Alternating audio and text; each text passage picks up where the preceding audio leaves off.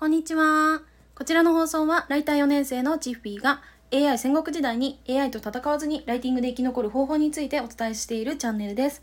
はい、今日はですね、ちょっとこの後歌います。はい、ということで、あの、ちょっと BGM なしでお送りしたいなって思います。はい、というのも先日ちょっとレターをいただきまして、まあ、たくさんレターをいただくんですけど、まあ、その中でちょっと私が、まあ、気になったものというか、まあそのことについてお伝えしたいなっていうことがあったのでどうしても我慢できず今語っております。はい、でその内容がですねあの、まあ、私の頑張りが今過剰になってますよっていうことでした。はい、でチッフィーさんが学べていないことが唯一学べていないことが自分を甘やかすこと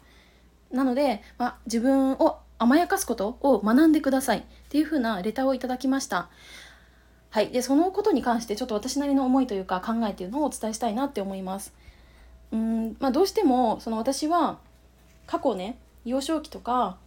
まあ、それこそ二十歳そこそこ、まあ、25過ぎぐらいまでかな、まあ、それまで本当に自分に自信がなかったんですよ。それもあの、まあ、年子の妹がいるんですけど妹は、まあ、可愛い運動神経いい頭いいっていうねもうあの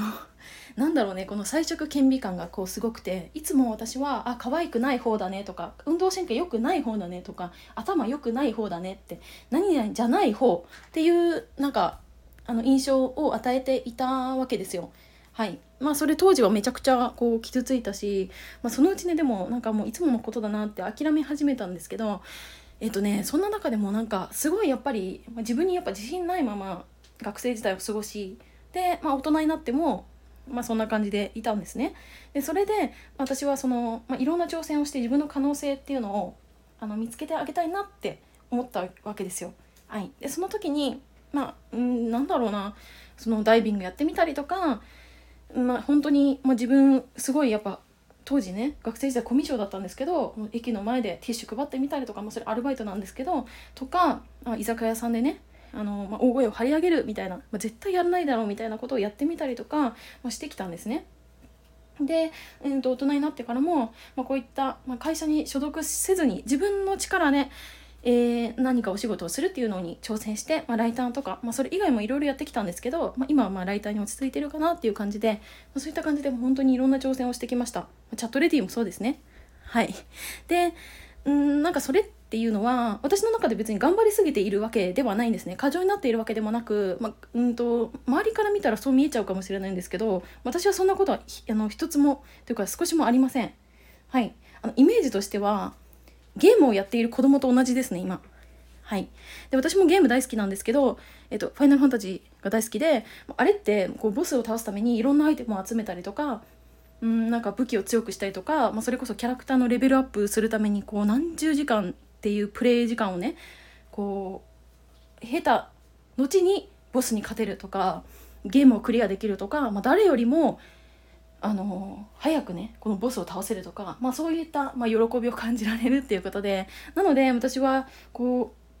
う、まあ、レベルアップゲームのレベルアップって別に私にとっては苦じゃなかったんですね。でそれは今も全く同じで私が過去から現在までに挑戦してきたことと、まあ、今からま未来にかけて挑戦するっていうこともおそらく、まそういう気持ちでできると思うんですね。だからなんだろうなこう頑張りが過剰になっているわけではないんですよ本当に。あのゲームを楽しんでる子供と同じで今過ごしてるんですね。なのでちょっとあれなんでそういう風に思われちゃったかなっていうのはあるんですけどまあその人それぞれね感じることはあるし自由なんでそれはいいんですけどただあのなんだろうな。私は、まあ、そういう別にこう頑張りすぎて辛いとかそういうわけではありませんっていうのをお伝えしたいなって思いました。はい、あとはですね今回そのレター匿名でいただいたんですけれどもあのですね何だろうこう唯一学べていないことがその甘やかすことです。甘やかす自分を甘やかすことを学んでください。っていうなんだろうなこう上からこう来てるようなそういうのが私すごい嫌ではい。あの正直言うとめっちゃ嫌でした。はい。であのー、ですねなんかあんまりこう上からこう押し付けるというかなんだろうなこうまあ正論をぶつけるとかもよくあるんですけど SNS とかでも。なんかそれってなんか別に自分で思うのは自由なんですけど相手にそれを強要しているかのような感じがしてなんかそれってどうなんだろうって思っちゃって私はねあのー、正直こうイラってしました。はいということであの、まあ、この私の思いとか考えっていうのをどうやって伝えようかなって結構悩んだんですね。で、まあ、今みたいに言葉で伝えてもいいんですけどまあ伝えられるものとしたら私はね歌だと思ったんですよ。はい、でこれもあの先日のライブであのスタイフ初期の頃に瞑想して歌あげちゃったみたいな話をしたらみんなねああるよねみたいな話になってやっぱみんな歌歌うことあるんだなって思ったのとあとは私の中でこの今やっていることとか、まあ、もちろんねこう頑張りすぎないうんゲームみたいな感覚でやっているとはいえどうしてもこう辛い場面っていうのが出てきます。でそんな時にあの背中を押してくれる、まあ、勇気づけてくれる曲っていうのが私の中でもずっとあってこれがもう何年ぐらいかな56年以上かな。あのずっとこの一つの曲なんですけど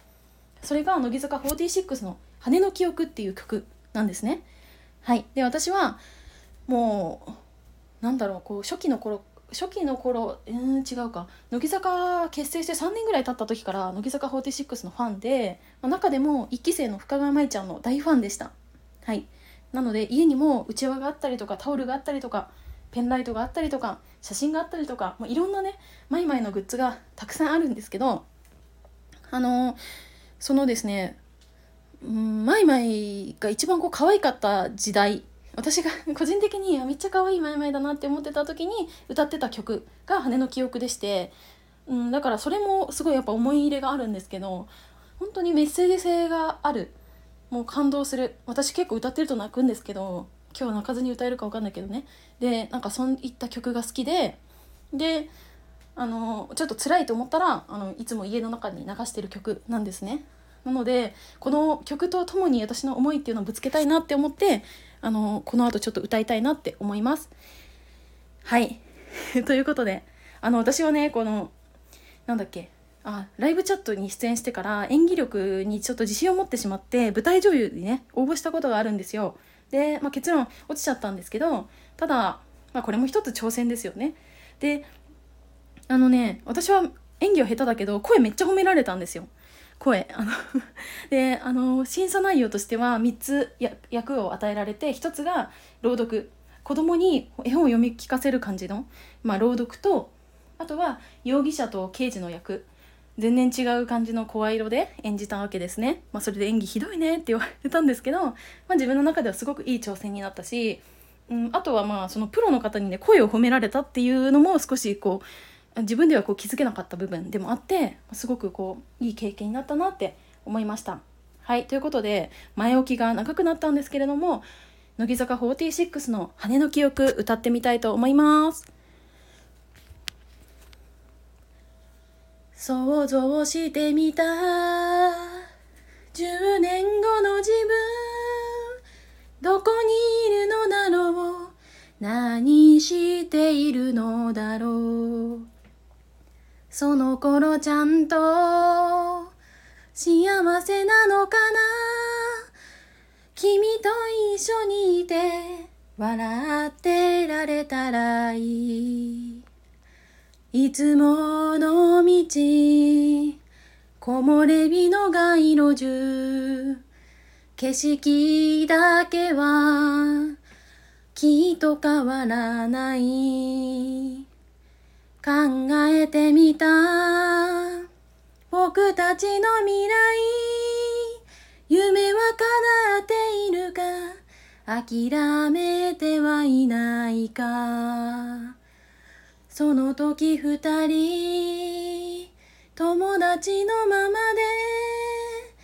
冗談言いながら生きていられたらいい。空は飛ぶためにある見上げるためじゃない軽やかに飛んでいる。鳥を見て思う。今僕にできること。自分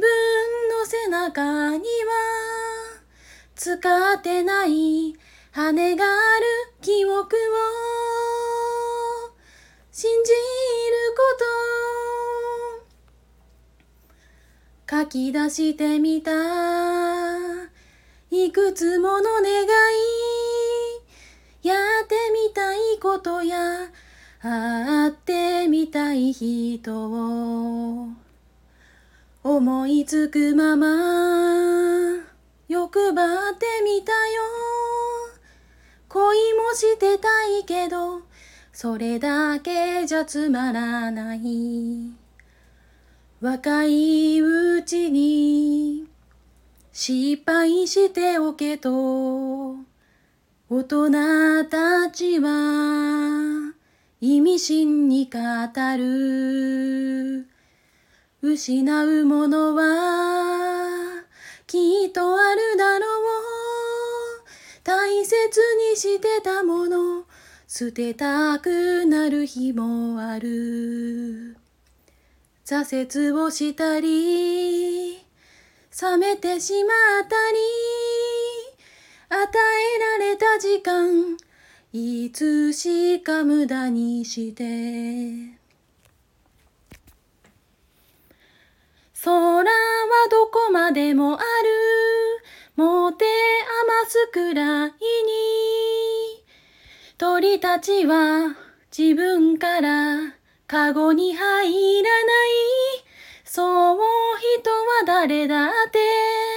自由飛べるはず。目に見えない。羽広げ未来へ羽ばたこう。初めから空を飛んでるわけじゃない。鳥だって大地に立てただろう。その時がやってくるまで待ってたんだ。いつの日か風が吹き始めたら生まれ変わる。空はどこまでもある。持て余すくらいに。鳥たちは自分からカゴに入らない。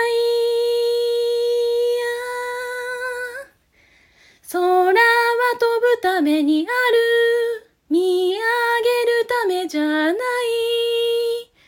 軽やかに飛んでいる鳥を見て思う。今僕にできること自分の背中には。